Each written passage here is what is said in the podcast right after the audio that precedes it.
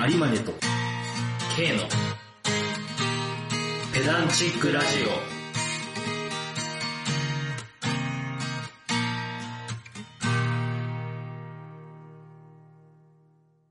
雑学をこねくり回して無駄知識を連成するラジオ、ペダンチックラジオの時間がやってまいりました。弦楽者を自称するサラリーマン、エズ・アリマネと、その同級生の K でお送りします。今週はね、はい、今週はいは新企画ということで、うん、えー二人でですね、この解読というのをやってみたいなと。はい、で、まあ、解読って何よというような話なんですけど、うん、まあ、漢字で書くとね、あの、あって読む。えー会議の会に読むと書いて解読ではいはいはい。すね。だから一冊の本を複数人でうこう読んん、できてね、感想とか言い合ったり、意見を言い合うような、うん、うん、うん、うん。まあ、それでこの読書の理解度を増すとか、あ、そういう解釈あったんだみたいな、はいはいはまあそういう読書形態のことを解読と言うんですけれども、いはい。うん。あんまりやったことないかもな。そうまあ、大学でね、なんか臨読とかね、あのゼミでやったような人もいると思あうんですーけど、あー、はいはいはいはまあ、あれに近いようなものだとうん思ってもらったらいいかなと。い。うん、うん、うん、うん、うん。それを我々でやってみようと。そうそうそうそなんか俺と有馬根さんでやると、その、解読になんのかな ちゃんと、ちゃんと解読になんのかなう。まあまあまあ、あのーだから一人で読むよりは、この二人の意見をうんこうぶつけてみる、ぶつけてみて新しいその視野をこなるほうお互い得るというのがいいんじゃないかなとなるほ思どっ。て、ちょっとやってみようと。はいはいはい。まあ、言い出しっぺは私の方なんですけども、はい。まあ、今回は初回ということで。そうですね。うん。というわけで本日の、えー解読する、えー書籍なんですけれども、今回は吉田康直さんが書いている持ってこなかった男という本になります。うんまあこれトリプルファイヤーというバンドのね、ボーカリスト、吉田康直氏の反自伝。まあ、自分の反省を描い、あの、書いた、まあ、そういうエッセイみたいなものになってます。で、この本を選んでもらったのは K なんですけども、うん。えー K はなんでこの本選んだんですかそうですね。まあ、トリプルファイヤーは、まあ、好きで、あのー聞いていて、うん音楽は。で、まあ、バンドもそうなんですけど、結構この吉田康直さんの人間性うんあまあ、すごく魅力的だなと思っていて、うんで、まあ、本出すっていうから、まあ、割と自然と、こう、手を取った感じでしたと。はい、で、まあ、この解読するにあたって、なんか好きな本選んでいいよって言われて、うん。で、自分もね、あの、有馬根さんもその、大学で、まあ、同じ軽音サークルで、まあ、一緒に4年間過ごしたっていうところもあって、うん結構この本の中で、その、大学、この吉田さんもバンド時代、大学時代の葛藤みたいなところも結構出てきて、ありましたね。うん。だからお互い、ね、同じサークルで、バンドやってた中で、なんか共感する部分とか、なんかお互いに思うところが出てくるのかなと思って、今回は、うん、我々二人にはぴったりなんじゃないかなと思って選ばしてもらいました。いや、なんかすごいこう気使った感じの選び方をしてもらって。いや、ま あ、そうだね。新しく本読み直すのも、まあ、労力というか、まあ、普通に好きで、まあ、割と、もうそろそろ読み終わる感じだったから、もうこれでいいやっていう感まあ正直そっちもあるんだけど、はいはいはい。うん。まあでもせっかくね、うん、なんか、合うんじゃないかなと思って。うんうんううん。ん。有馬根さんはトリプルファイヤー自体はあれだよね。今回自分が、俺が紹介して初めて。そうそうそうそう、うん初めて聞きまして。いや、でも結構ね、あのー良かったっすよ。うん、あのーだからライブの YouTube に上がってる1時間半ぐらいの動画を普通に見るぐらい の。すごいね。ワンマンの尺で全部見切っ たんだね。そうそうそう。まあ、うんなんか作業しながら見てた感じなんだけど。うんうんうだんうん。から結構ね、いいなと思う。あのーやっぱギターがいいっすね、まず。はい一つ目に。はいはいはいはい。いいっすよね。あいのいっすよそう。うん何このフレーズみたいな。うんうんうんうんうん。なんか気づいたら耳に残るみたいなね。そうだね。そんな、だからそれで言うと、次やったら殴るって曲のギターはが、はいはいはいはい。もう気づいたらなんか口ずさんでたしね、仕事 中ギターリフを。そうギターリフを口ずさんでた。さすがギタリストっ すね。うんそっちじゃない。あの、歌詞じゃないんだっていうう。ん、いやでも歌詞も良くて、だからその、すごいこう、洞察力というかね、う人ん間についてすごい踏み込んだ歌詞を書いてくるな、みたいな。うんうんうんうんうん。で歌詞の面で好きな曲は2つあって、まあ、1つっつ目はスキルアップってやつなんです。まあ、あの仕事をしてあの、スキルアップしていくみたいな、そういう感じの歌詞なんですけど、やってる仕事の内容が全然意味わかんないんですよね、これ。はいはいはいはなんいか。風船を膨らますとか、うん。なんか出てきたボールかなボールかなんかをカゴに入れるとか。うん。なんか事前にさ、曲の感想を LINE で送ってくれたじゃん。うん、うん。なんかマルクスの資本論につなげてて笑ったんだけど。いやそうなんだけどういう解釈これだから、あの、マルクスの資本論においては、そのね、うん資本主義が進んでいくと、うん生産工程が分業されすぎて、結局自分が何を最終的に作っているか分かんなくなりますとはいはいはいはい。いうような警鐘を鳴らしている、うん、えー一一節がありまして、うんもうまさにそれの行き着く先がこのスキルアップの歌詞に書かれてると。 すごいならしい解釈。棒を突き刺すっつって、あの、どこに何、ななんでこの棒を突き刺してるのか分かんないけ ど、とりあえず突き刺す。うんうんでもそれでスキルアップしました。ありがとうございます。みたいなね。うん。あの狂った、一見狂った世界観うん。なんうんで。すけど、そこにもう向かって動いてってるんやなっていうのをね、はいはいはいはい。ひしひしと感じる曲でしたね、あれ。そうだね。だからそういう、なんだろうな。独特な表現のセンスというか。うん。そうなんですよ。結構、だから人間をつかむのがうめえなっていうのもあって、うん。そういいう面ではそのもう一個ね、好きな曲で、コインとキノコっていうのがあって、う。うんうんうんうん。このコインとキノコっていうとね、あのーマリオですよね。はいはいはいは有名なゲームのマリオ。い。うんまあ、どっちもね、こう取ると、まあ、キノコは取ると死ににくくなるし、コインを集めれば、またあの、息アップして、うんうんまあ、これもゲームオーバーから遠ざかりますと。そうだね。でもこれ現実の人間も結局お金と健康ばっか気にしてるよねみたいなはいはいはい。ことを言ってるんですよね、これ。うんうんうん。で、歌詞のね、どっかにこのコインがいっぱいある部屋連れてってくからみたいなすげえ怪しいこと言うセリフがあって、いうんや、これ、こういう情報商材普通に現実にあるなみたいな。うんうんうん。いや、確かにコインとキノコばっか集めてるわ、みたいな。人間、今の、この現代日本の人間もそうやわ、みたいな。うんうんうんうんうん。だからそういうとこに結構感銘を受けましたね。ね。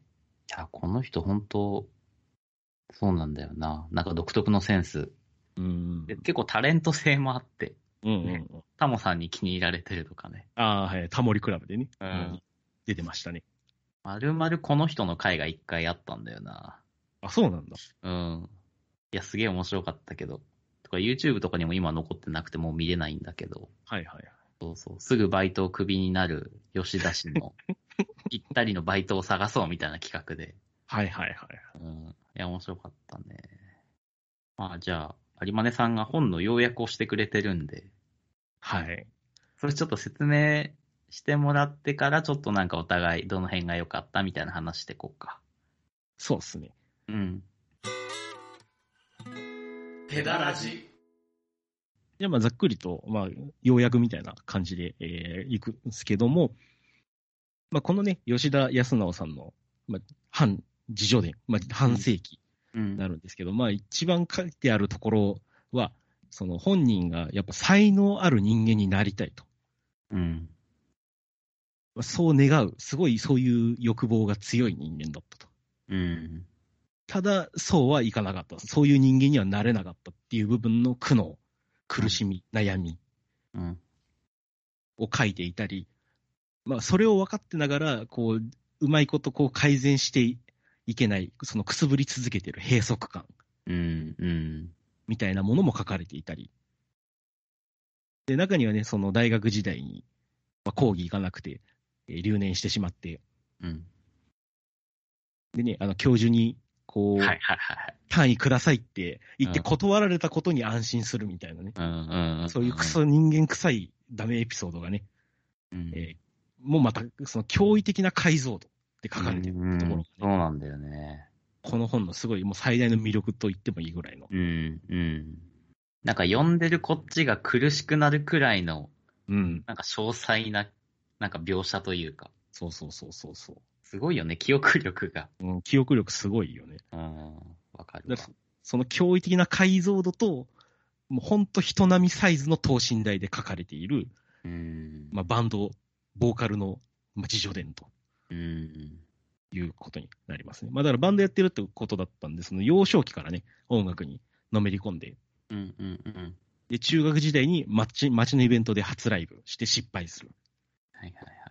で、高校時代にね、こう文化祭でワーキャー言われるところをこうイメージして、それに取り組んでいくんだけど、全くそんなことにはならず。うん。で、大学入って、じゃあ軽音入って、俺は一旗あげてやるんだ、みたいなね、うん。こう気合を入れて臨むんだけれども、他にね、自分より才能のある人たちにバシバシ抜かれていったり、はいはいはい。まあ、そういう劣等感を抱いて、日々を浪費していくと。そういう描写なんかもあったりすると。うん。で、最終的にこのトリプルファイヤーがどういう、まあ、今の現状の形態へ向かうね、えーそういう自分のへの問答みたいなところ、問答し、自分に、なんだ、自分が何が好きかとか、まあ、こういう、んこういう才能が自分にはあるんじゃないかっていう気づきで、えー今のバンドの形態へ向かっていくというのが、まあ、最後のシーンになって、えー終わっていくと。そういうような本になっています。若干のハッピーエンドで終わるのかな。どうどうなんやろね。まあ、引き続き、まあなんかうだうだやってますみたいな終わり方だった気もするけど。まあね、そうじ引き続きうだうだやってるけど、ね、実際注目度は多少は上がってるし、いや、いやうん、うんそう思うよ。読むのちょっときつくなかった。なんか、苦あしくーな、いや、なんか結構細かい描写で、うんうんなんかそのネガティブな場面といううか、ん、あったりしたから、結構読み進めるのがきついみたいな感じ。で、結構情景が浮かぶというか。まあね、浮かぶ、めっちゃ浮かんだ。そううそうんそうその浮かぶ浮か時ぶ結構吉田さんの心情が読み取れるみたいな。うんまあなんか文才なのか、まあ自分が、まあなんかこの人に近い、こう精神性を持ってるからかっていうのはちょっとうんどっちだろうなと、まあ両方なのかもしれないけど、うんうん思ったね。。そう本当に音楽にこう取り組んでい取り組んできた人間、特にその、まあ、クラシック方面じゃなくて、このポップスやロックの方面で関わってきた人からしたらすごいね、もう、あるあるだし、分かりみが深いみたいないや、そうなんだよね。結構、なんかバンドあるあるみたいなの出てきたよね。そうそうそうそうそわう。かるわ、みたいな。うん。なんかそういう話もこの後、うん。なんかしていけたらいいね。うんうんうん。そうだな。あと自分が全体読んでと思ったのは、まあ、有馬根さんの要約でほとんど言ってくれたかなと思うんだけど、うんうん、その圧倒的な解像度での表現みたいなところはそうだなと思ったのと、うん。あと、もともとまあ、好きで聞いてた身としては、うんなんか、より、なんか、トリプルファイヤーを楽しめる、これ読んだ、読んだ上で、なんかもっと楽しめるかもと思った。なんか、うん、わかるわかる。それすげえわかるわ。そうそうそうそう。なんかその、この人のなんか歌詞の表現って、なんかベタで捉えていいのか、うん。逆張りというか、うがった見方をするべきなのか、結構わかんないバンドだなと思ってんのうんね。うんうんうん。まあなんかカモンとか、あ次やはいはい殴るとかは割とわかりやすいんだけど、うんうんでなんか逆張りしたら、それはそれでなんか吉田さんに笑われてる気もしてて。はいはいはい。だろう、そう。だからなんかこれを読んで、楽曲をもっと理解できた気もするし、なんか分かんなくもなった気もした。はいはいはいはい。あ、いや、すごい、おいいね。その逆に離れていく感じは、確かにそう読むとそうなるかもしれない。そう、そうなんか、突き放されてる感覚もあったなぁうんうん。うん。結構、なんだろうね。やっぱ、洞察力というかね、うん、いや、本当にね。視野の広さ、観察眼、そのあたりがすごい、やっぱそれがね、この持ってこなかった男にも生きてるようには感じますね。うん。なんか、そうなんだよな。いや、これもうなんか細かい本の話に入っちゃうけど、うん。うん、なんか初めて買う CD のチョイスとかさ、はいはいはいはいはい。なんか、上京して最初の部屋、うんうんいずれインタビューで聞かれるとか、使われるから、どうしようみたいな悩んだりとか、うん。うんなんか自分は持ってると思い続けるみたいなところ。うんうんでなんか結構先を見据えてるんだけど、うんでもさっき予約してくれたみたいにさ、なんか留年しそうになって、うんうちに菓子折り持ってったりとか、うんパチンコでもう生活苦になってギター売りに行くとか、うん先のことを考える、なんだろう、先見性はありつつ、目先のことでめっちゃつまずく姿が、うん滑稽で俺はめっちゃ好きだった。うんいや、本当ね、人間臭いんですよね。。そうそううそうそうそう。なんだろうね。そこがすごい魅力的なんだよなう、ん。うん。有馬根さんは具体的になんはかいこの辺が良かったみたいなのってある。まあ、いくつかあるんですけどね、まず一個思ったのは、うん。やっぱね、この著者のね、吉田さんのね、この、まあ、文化資本といいますか、うんうんうん。だからまあさっき文才って言ったじゃんね。うんうんうん。だから文才含め、このあたり、すごい豊かな、この文化資本と言われるものを持ってんじゃねえかなと。あまあ、だからまあ、もうちょっと、なんだろう、俗な言い方をすると教養というか、あ。うん。まあその知識、調べ物、スキルみたいなところも含め、はいはいはいはいはいはい。っていうのは、この最初のスタートがもうすでにすごすごいなって思ったのは、幼稚園の頃から図書館に通って、なんか電電気気をを読んでたみたいなそうだったね。うんところからスタートするんですよ。いや幼稚園で図書館通うかみたいな。確かに。でっかね、あの、うん。め景っ観ちゃだから本を読んでて、うん。で、結構ね、この書籍、図書館出てくるんですよ。うんうんうん。実は。確かに。ちょこちょこ確かに。うだんか。ら音楽をもうちょっともっと知っていくために、なんか、その、名盤、ロックの名盤の本を図書館で読んだとか、はいはいはいはいはい。だからあとは、まあ、あのー受験勉強するために図書館に通ったとか、うんうん。すごいね、この図書館に通う、通い詰めたことによって、ここ、その吉田氏の積み上げみたいなものが、実はここあったんじゃねえかなと。なるほどね。でその証拠のってわけでもないんだけど、うでん大学受験の時に、その高校のテストの、うん高校の、えー勉強の成績か。うんうんだから勉強のいらない現代文は成績が良かったっていうような一文がありましてですね。うん。はあ。だからこれもう、だからその積み上げがあったんやなっていうところはあるわけですよ。なるほどね。だからこの、なんだろう、すえーまあ、文才っつったこの表現力の部分も、おそらくそこに生きてるし、そのトリプルファイヤーの楽曲にもそれが生きている。うんうんうんうんうん。その洞察力、人間観察というか観察眼。で、それを言葉にこう編み出していく能力みたいなもんは、まあね、吉田氏すごい、吉田さんすごいなんかこう、なんだろう。まあ、容量が悪そうというか、すごい、ね、ななんて言うんだろうな。多分、すごい舐められやすいタイプの人なんだろうとまあはちょっ。ヘラヘラしてるところもあるから、みたいなね。とかあったりするんだけど、おそらくそこの能力は結構突出してるんじゃないかなとうん。いうのは、この本を読んで思いましたね。ベタ褒めっすね。いやいや、いや、だからすげえなって思った、うん本当に。逆に K はなんかこう、ここ、やっぱ、良かったなみたいなところはあるんです。なんか俺は結構もう、なんかバンドやってた頃の自分と、もう、あ、なんか俺もこういうことあったな、みたいなうーん。話が結構感想としては中心になっちゃうんだけど、はいはい。なんかやっぱ冷めたところあるうん。かなっていう。なんか割、小学校時代の話だったかな中学校かなあのー田舎うん。四国の田舎、香川だっけに、そうだね。うんハイローズがライブに来るってなってはいはいはいはい。で、なんかそのライブに行ったら、もうなんか世界の見え方が変わるみたいな、うん。圧倒的に変わるような体験ができると思って行ったら、なんか思ってたんと違うな、みたいな。はいはいはい。どあこりかました冷ね。静な自分がそこにいるみたいな。うんいや、めちゃくちゃわかるなと思って。なんかそうでフジ、フジロックでソニックユース見たときによくわからない。みたいな。まあ、ういんうん。や、俺も確かにキュア見たとき全然わかんなかったな、みたいな思ったはりいとかはしていはいはいはい。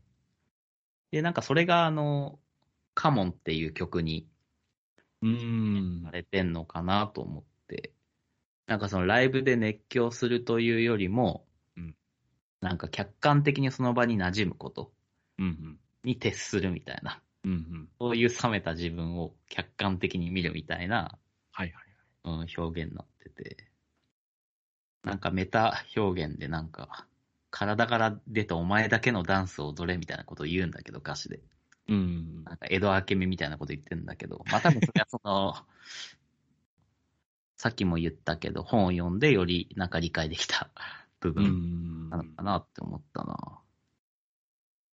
そうよね。本で、あれだよね。あの、人生で初めてのライブを終えた私が出した結論は、ライブで盛り上がってる奴らは無理しているということだあそうったそとうそういうそう文章あったもんね。そうそうそう。これからなんかミュージシャンになろうとしてるやつが言うセリフじゃないなとは思ったけどね。 となんかあの先輩のなんか背中がちっちゃく見えたみたういん、な、うん。そういうところもなんか、そうそうそう。表現もいいよね。うん。なんかああいう、いろんな人が出てきてさ、うんうん。それぞれなんかだ、誰に何言われたかみたいな、細かく覚えてるじゃん。そうだね。あれすごくないいやもう本当に、あのー絶対こう、売れたらバカにしてやるみたいな、すちょっとそういう後ろぐらい執念もひっそり感じるところではうん、うん、あるんやけど、うん。まあ本当に登場人物のね、あの、描写がちゃんとしてて、はいはいはい。はいはい、そこううねいう、こういうやついたよね、みたいなうん、うん、うん、うんのとか、あこんなやついたんだ、面白いみたいなうんうん。のとかも結構あって、うん、個人的には結構そこもね、推しポイントの一つになってるんですけど、うん。だから本当にもう、あの、まあ、地元の友達から大学の軽音部の人まで、うん。幅広いいろんな人が、多分これ実名なんだろうね。あ、なんか、書いてんのかななんかね、ネガティブ表現をしてる人は若干変えてるってラジオで言ってた。あそうなんだ。うん。そうそうそう。で、例えばね、あの、美咲というようなやつが、まあ、地元の友達で、うんえーいまして、まあ、基本的にこいつ口が悪くて、はいはいはいはい。 で、あの、吉田さんの、えー描写ではね、私を中傷するギャグを生み出し、周囲にはら流行らせる能力になぜか長けており っていうなんだその能力みたいな。確かに。思うけど、確かにそういうやついたなっていうう。ん、うん。小学校の頃そういうやついたな、こいつが言ったなんか人の悪口みんな言うよな、みたいうんうなんうんうんのとか、その初ライブでしあの、ボーカルが歌詞飛んで失敗して、あのーそれをね、はいはいはいはいボーカルがとぼとぼ歩いてそれを追いかける他のメンバー。はでそい。の他の、のメンバーの中に美咲とその吉田さんいて、で、美咲が、いや、あのアフロが切れとる意味わからんやろ、みたい なことを言うっていう。うんうんあの辺もね、すげえ、よく覚えてんな、そんなのとかね。うん。はいはい。そうね。そうキャラがすごい一貫してて、まあ、こいつ、こんなやついるな、みたいな。確かに。そこすごいよな。なんかその、まあ、あの、ライムスターの歌丸のアトロクで言ってたのは、うんなんかあんまりドラマチックに書かないですよねって歌丸さんは言ってたけど、うん。でも結構、俺は情、まあ、ドラマチックではないのかもしれないけど、すごい情景が浮かんで、そのとぼとぼメンバーが歩いてる姿とかもさ、うんうんなんか、その場に自分がいるような感覚になって、めちゃめちゃ一個一個のエピソード面白かったな。そうまあ、そそうのそう。登場人物も含めて。うんうん。で個人的にすごいね、好きだなってなったやつがいて、その、登場人物の中に。はいはいはい。えーその、吉田さん高校時代にできた友人の一人に、鹿島といううんやつがうんいまして。うんうんうんうん。でね、その、結構、その、鹿島に対して信頼を置いてる部分が、吉田さんはあって、うんうんうんうん。鹿島は私よりも音楽のかっこよさの本質を直感的につかむ力があるとか、はいはいはいその、なんだろう、知らないバンドをこう教えてくれたりしたやつでもあったり、はい。あとその自分、分はかっこいいと思ったけど、その鹿島がダメだって言うと、なんかダメに感じるられるみたはいはいいなは。い。はいはいはい。自分よりも鹿島の感性を信じてたみたいな文とかもあって、うんうんうんうんうんああ、でもなんかこういう感じのやつはいたな、みたいな。うん。なるほどね。ただその女子に、あのーちょっと弱い一面を見て、そういう鹿島が私は好きだったみたいなことを吉田が書いたりして て、うん。あこういうのもいいな、みたいな。確かにこういう感じの、なんだろう、友情みたいなのはあったなっていうのね。なるほどね。えっと、の、後ほどその雰囲気が似てるラッパーがいて、こいつ鹿島なんじゃねって思ったけど、やっぱ違ったみたいな話とかもあって。スラックね。そうそうそうそう。はい。あーこんなやついたな、みたいな。うん。あと、個人的にはね、本当にこの本は正直結構鹿島が主人公の次に推してる、俺は。そうなんだ。うん。なんかそういう見方俺してなかったな。あ、マジで。うんなるほどね。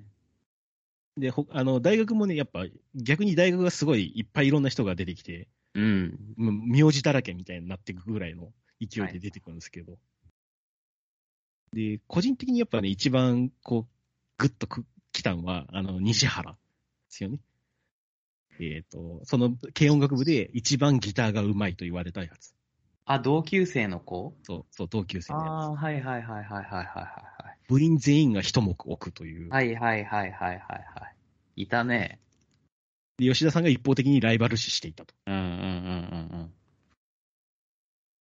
で、面白かったのはね、その、この西原が、そのポケットに、ズボンのポケットにウイスキーや文庫本を入れるはいはいはいはい、はい。それ。が、あの、軽音楽部内で流行るっていうのがあって、いやーね、あの、あ、こうもろかったな。そんなんあるんだって、ちょっとね、面白かった。うん。そう西原スタイルが部内で流行ってしまう。その、はいそんなぐらいの影響力を持ってたっていう。同じ学年では自分じゃなくてあいつなんだ、みたいなところだよね。そうそうそうそいやーなんかその感じすごい、まあ俺らもちょっと、まあ記憶定かじゃないけど、きっとあったんだろうなとう。うんうん思ってるけど、なんか西原さんに褒められたら嬉しいけど、うん。うん。その吉田さんに褒められてもみたいな表現が出てきた時にあ、あったね。あったあっめた。ちゃくちゃリアルだなと思ったんだよね。めちゃくちゃリアルだと思った。はいはいはいはい。もう俺らもライブさ、自分たうんちは割と手作りでやって、うん打。ち上げとかしてたらさ、うん。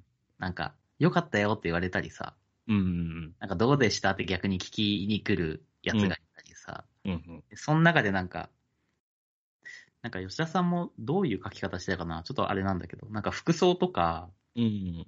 センスとかがダサい先輩に褒められても素直に喜べないみたいな表現が、 はいはい、あったね。あったあった。うんわかるとも思ったんだけど、で、リアルだなと思ったのは、なんか吉田さん自身が先輩になった時に、うんなんか良かったよって後輩を褒めたら、なんかその、大したことない先輩に褒められた時の反応、はいはい自分。が1年の時にしてた反応をされたみたいな表現があって、うん。くっそリアルだな って。その、どっちの感覚もすごいわかるなって思ったね。解像度がね、やっぱこの辺もね、いすやごい。、すごいね。だからすごいのめり込めたというか、共感できたし。うん。であともう一人だけね、あのー個人的にすげえひあの引っかかったというかね、うんそういう人がいまして、うんうん。あのそのトリプルファイヤーベースの山本さん、はいはいはいはいはい。一個先輩の。あんまりそのトリプルファイヤーのメンバーのエピソードって、そんなにいっぱい書かれてはいないんですよ、この本。他にね。確かにあんまりそこまで出てこないかもね。そうそう多分一番長いのが、その鳥居さんを加入させた時の話ぐらい、ああ、そうか。出てくるかなぐらいで、そう。うん。でね、その山本さんへの評価というか、うんうんうんのところで、えーおにぎりくんとあだ名をつけられてきたであろう片太り体型っていうのがあって、これ俺じゃんってな ったの。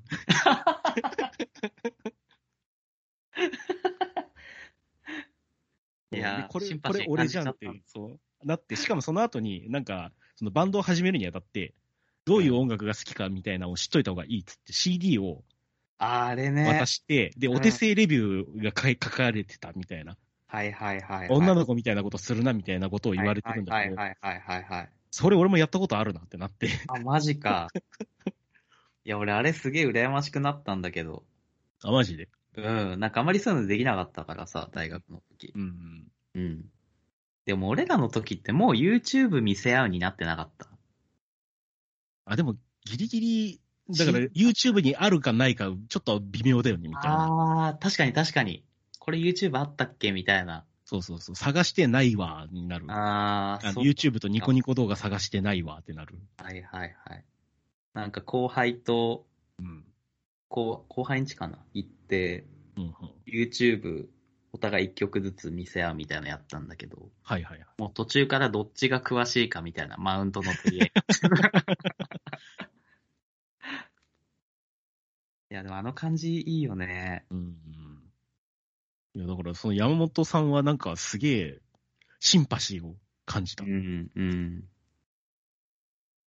なんかトリプルファイヤーのメンバーは皆さん、職人っぽい感じなんだよな。なんか、うん淡々とすごいソリッドなそうそうそう演奏をし続けるみたいな。あの、ドラムの大垣さんのエピソードもなかなか、あの、すげえ酒進めてきて、結局自分で潰れてるみたいな。はいはいはいはい。 あそれもそういうやついたよなっていうう。ん。あるあるエピソードで。うん、そうだったね。で、鳥居さんのね、とこもね、結局彼が何考えてるか未だにわからんって書いてあって、うん確かに何考えてるか全然わかんねえなって、この人みうたいんな。うんうん。ギターフレーズなり、そのギステージパフォーマンスなり見てても、この人何考えながらこの、このフレーズ考えたんやみたいなうん。のとかは思うんだよあな。うん話変わっちゃうけど、鳥居さんもポッドキャスト最近あ、そう始なめんだ。た。うん。であの人なんかね、DJ もやっててめちゃくちゃ音楽詳しいみたいなんだけど、そうそうそう。なんかその、ギターリフうん。関して語るポッドキャスト。あ、まあ、うん第1回がそういうネタだったのかな。はいはいはい。最近、ポッドキャスト、あの、曲も途中で挟み込めるから。あ、そうなんだ。あスポティファイかなうん。へで、え。なんか、好きなリフの曲を流して、また語って、みたいなのやってたよ。うーん。いいね。うん、聞いてちょみっとて。聞いてみよう。うん。そうです K の方は、こう、なんか人間関係絡みでそうだね。思ったことなんかはあるう。ん。なんか結構さ、うん。あなんか、性格悪い感じじゃうんうんうんん。。吉田さんのその、なんだろう、突き放した感じというか、なんか、そのさっきのダサい先輩に褒められても嬉しくないみたいな。 うんうんでもそういう、なんつうか、軽い先民意識は俺もあったなと、はいはいはなんいか。当時思い返したら、そう、あるなとは思ったんだよな。まあでもさっき言った通りだけどね、うんその、誰に褒められるかみたいな。ああ、なるほどね。そうそうそうそう。まああとあの、TK フォロワーのさ、う男ん出てくるじゃん。はいはいはいはい。その、TK サウンドを鳴らしてライブで。うんうんで、それに対して先輩がすごいめっちゃ盛り上がるんだけど、うん。うん。なんか、茶化した感性みたいな。悪意はいあはいはいはいはい。で、なんか、俺らも、まあオリジナルバンド何個かあったけど、うんな。んか、ちょっと半分ネタにされててかわいそうだなくらいのさ、あったね。あったりしたじゃあんっ。たあった。そういうのすげえ思い出して、はいはいはい。わかるわー、みたいな。まあ確かに悪意ある感性は確かにあったな。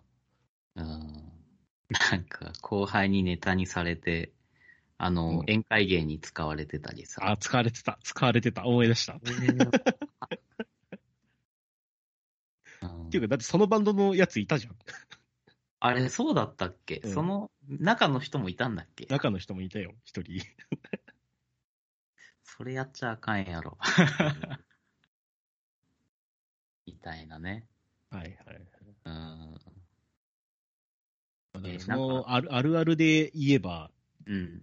やっぱ一番あるあるだなっていうなったのは、そのバンドを、素人バンドを作るけど、結局空中分解するっていうね、はいはいはいはいそうモチベーションあるやつがこう声をかけてみんな集めるけど、結局みんな最後、そんなついてこなくて、はい。うん。結局個人練習になってしまうみたいな、うんその高校時代のバンドをじゃないな、中学時代のバンドがそうなったんかな、吉田さんは。うんうんだからそういう描写もあ、まあ、結局みんなでだらだら集まってゲームしたり、なんかタバコ吸うか酒飲むかしてたみたいな。うん。はいはいはいはい。あるあるだよね。うん。そう、俺も高校時代そんなんなってたからなっていう。はいはいはいはい。俺も高校の時4人ギターいて、はいはい誰はい。も誰もベースドラムに行かずに、うんうんうん。その、4人で同じスペースでギター弾いてた。それで終わったはあ。あるあるですね。あとなんかそう社会人になうっん。てからだとさ、なんかもう音楽の趣味とかより、うん。ちゃんと集まれるかどうかだよね、もそうそうそう。本当そうなってくる。本当に。う。そうだよね。もう仕事が忙しくてとか、うん。練習し子子育て大変でとか、 そうそうそう。親の介護がとか。そうでしょ。うん。有馬さんも今、ナンバーガーだっけナンバーガーのコピー版やってんだもんね。あ、そうそうそう。ただ今まあコロナ禍でちょっと集まって練習ができないんで、うん。まあせこせこ個人練習をするにとどまってはいるけれど。明日ベースでしょそうそうそう。エザー・ディマネー32歳で。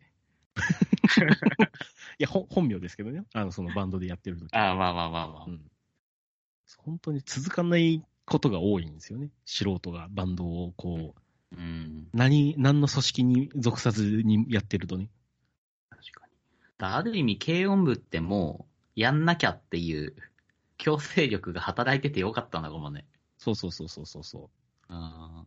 だっても、あの、ほら、もう一個ああの、違う、もっと緩い軽音楽部があったんですけど、はいはいはいはい。そっちの方はもうやらないやつばっかだったって話もあるしね。ああ、ほんと。うん。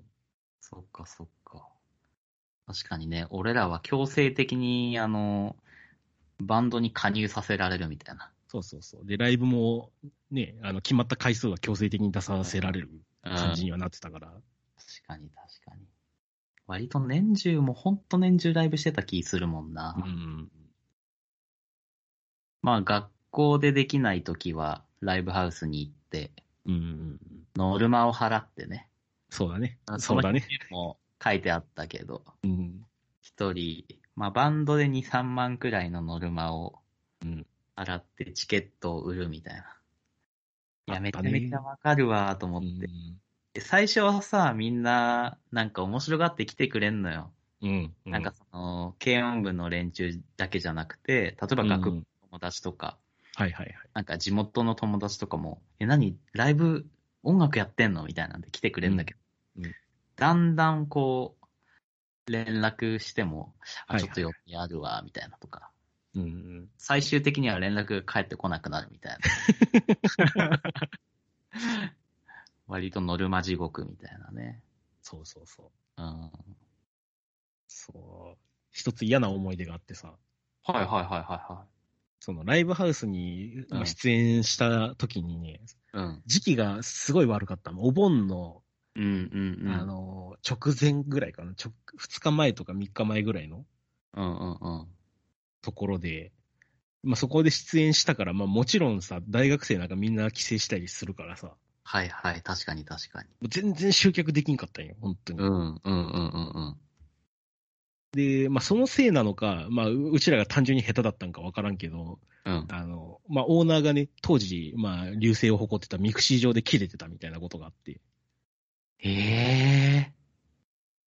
で、あの、後日先輩からお前ら何したんみたいな言われて、あ、それもしかしてさ、うん。ツアー版ってもしかしてあのバンドあー。はいはいはいはい、覚えてるかもしんない。うん。確かに結構大物の、そうそうそうそう大物にぶつけられて。うんうわー、あったね。 そう、だから集客しないことへのうん不満なのかもね。いや、まあ、あの、お表上は、その、その後感想を聞きに行かなかったってことに切れてたっぽいんだったんだけ ど、はいはいはいはいはいはいはい。あ、なるほど。そそくさと帰ったんだ。いや帰ってはいないけ ど、結局あんまり話はできんかった。うーん、なるほどね。ああ、確かに。やっだたぱ、、その後々思い返したら、あれ全然集客できなかったからなんかな、みたいな。うん、まあそれもあるだろうね。うん。やっぱりツアーバンドもさ、うん。メンツみたいなのが地方ね。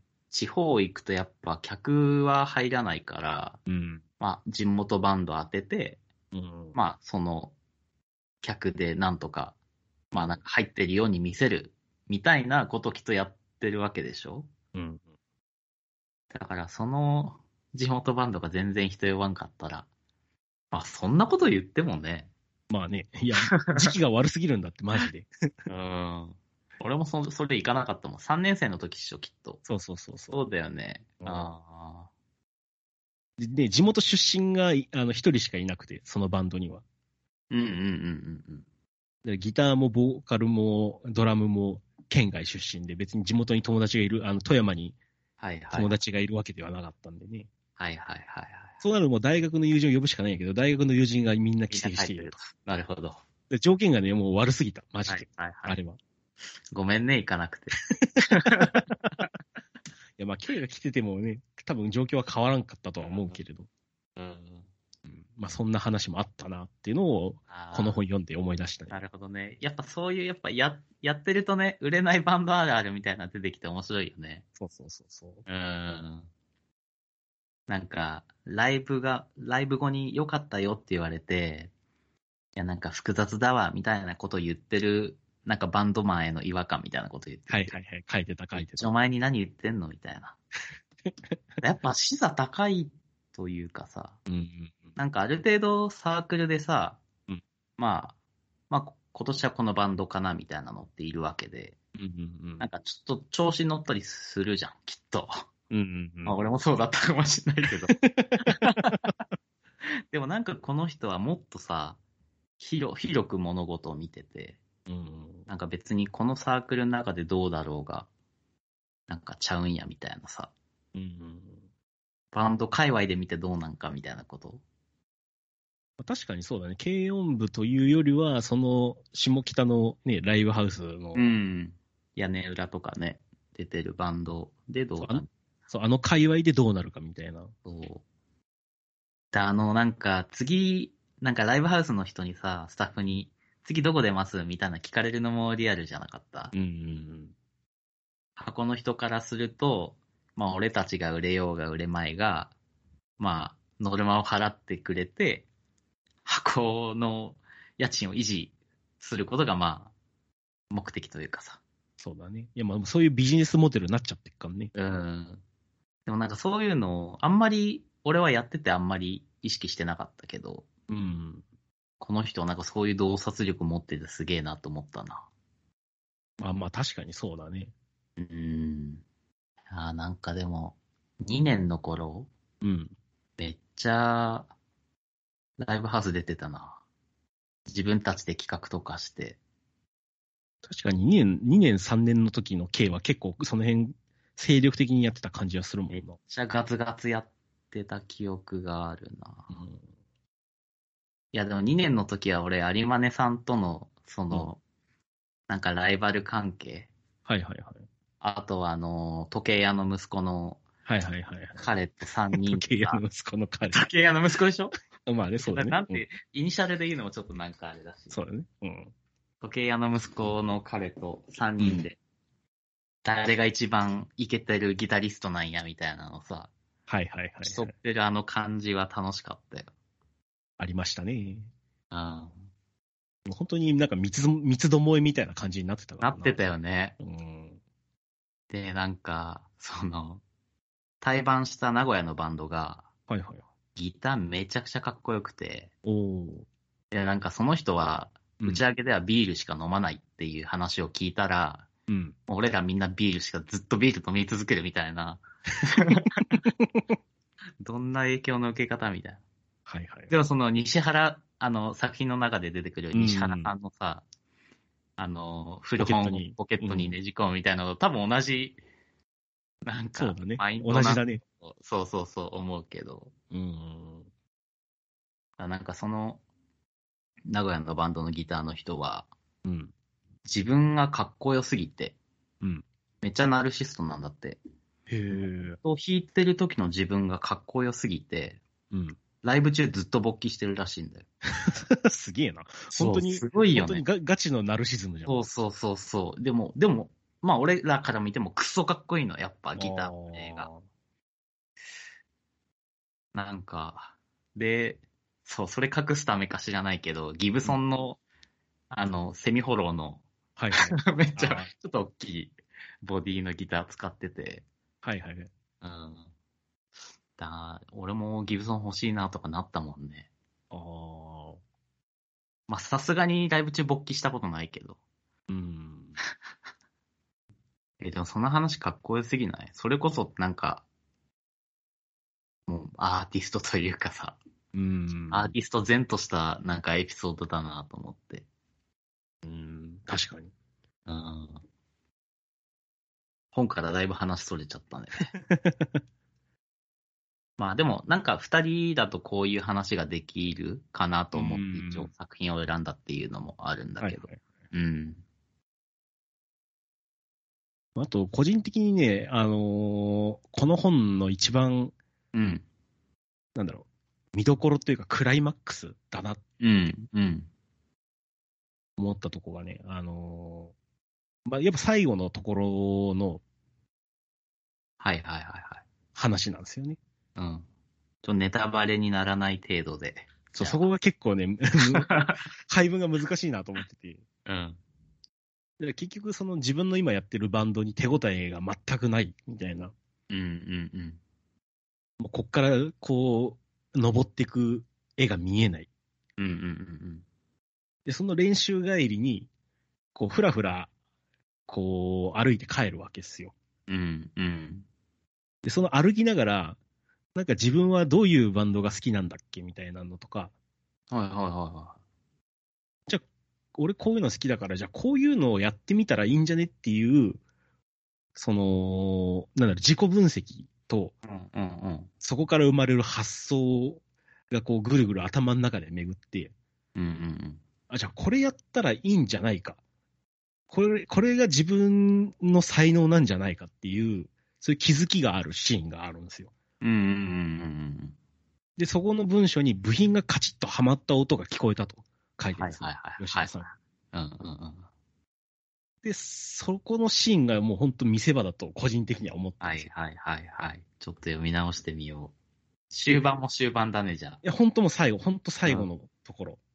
最後の章の一つ前か。多分、最まあ、最後のパラグラフの一つ前ぐらいのところ。うんうん。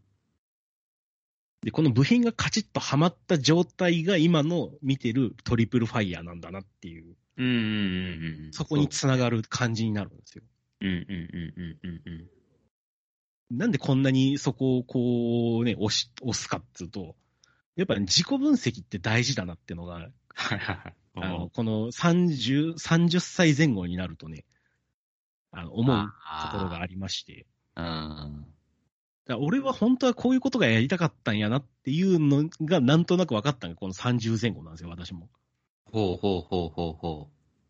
だから時期的にはもしかしたら吉田さんと被ってるのかもね。そうそうそう30前後っていうところは。しかもその発想方法も結構似てて、だから自分はこういうの好きだったな、みたいなのをこうなんとなくうん。こうぼんやり昔の自分、好き何が好きで何に惹かれたか。はいはいはいはい。だからまあ原点みたいなもんですよね。うんうん。で、そこをぼんやり考えて、ああ、じゃあ俺こういうのが好きやったんや、みたいな。っていう気づきが、まあその、今の自分になると。うんうんうんうんうん。で自己の確率みたいなところになっていく。はいはいはい。自分が何者であるか、自分が何者になれるんかみたいなところ。それね。うん。でそれが、えーあの、この練習帰り、ふらふら歩いて帰る最中になってるっていう、こういうところがすごいいいなってなって、うんうん。で別に瞑想してたわけでも、あの、なんだろう、自分の、その心、マインドフルネスみたいな瞑想してたわけでもなく、あこうチャリにぶつかりかけながらも、ふらふら歩いて帰る中で考えて、あ、そうだって気づく、このシーンがね、もうすごいんですよ。うん。ちょっと読み直してみよ結構ここね、な長いところ、長いことだらだら書いてて、なんか一つのシーンには見えないんだけど、うん、うん。でも多分これ一つのし、あの、その練習帰り歩いていく中での話。うん、なあんで、すなるほど、なるほど。その考えてる描写が長いんだ、きっそうそうそうそうと。そう。うんで、かその過去の自分にもこう振り返っていくから、なんか時系列くっちゃくちゃにはい。見える。るんだけど、その自分の中の自己分析は歩きながら多分やって、やってたんだと思うんだよな。でもそれ本当になんか、その時に起きた自分のその思考の移り変わりを文章にしてると思ったら、うんそすご いね。うそうそう。なるほど。だからこの自己分析から、その、己はな何なのかみたいなのを引っ張り出す大事さっていうのはね、ここを見て思ったね。うーん。なるほどね。いやでもなんかその、何者かになりたいみたいなうん精神は、めちゃくちゃわかるわ。うん。その、やっぱワナビー精神が、はいはいはい。俺は抜けてないなって読んで再認識したね。あ、K にワナビー精神が抜けてないとあ。そうそうそうそうそう。この年にしてなんかそういうマインドまだあるかもみたいなはいとはこいろははい。思ったね。うん、まあそれは別に音楽に限らずなのかもしれないけどね。うんうんうんうん。ワナビーも、なんだろう、ワナビーという単語もね、割とバカにする文脈で使われてしまうけれど、ああ、いや、うん、そうなんだよね。うん。まあ、実際、吉田さんもね、だいぶワナビー精神ずっとこじらせてきてたみたいなとこは ね、あるからね、このそうだね。小学生から。うん。熱よくずっと持ってる感じだよね。うん。いや、めちゃくちゃわかるわ。うん。それで、そこで吉田さんは、その、掴んだんだと思うんうだよね。ん。うん。その、ワナビーというよりは、あの、なんだろう。だから、アイワナビーじゃなくて、アイアムのところで何か掴んだような気が、はいはいはいはいはい。その部品がカチッとはまった音が聞こえたというのが、やっぱそこなんじゃないかなと。うん、うん、なるほどね。うん。うん。そうお前がボーカルかよと誰もが思うようなボーカル、そんなボーカルになれる才能が自分にはあるんじゃないかと。はいはいはいはい。ほんとそこがなんか唯一無二だもんな、このバンドは。そうそうそうそうそうそうそれが今のトリプルファイヤーなんやなっていう。うんだからぜひね、この本を読んで自分にもその部品がカチッとはまる瞬間が訪れるかもしれない。うん。まあそういうその、なんだろう、自己分析を進めていくっていうのも、まあいいんじゃないかなと。うんうんうんうん。そうだね。ペダンチックラジオ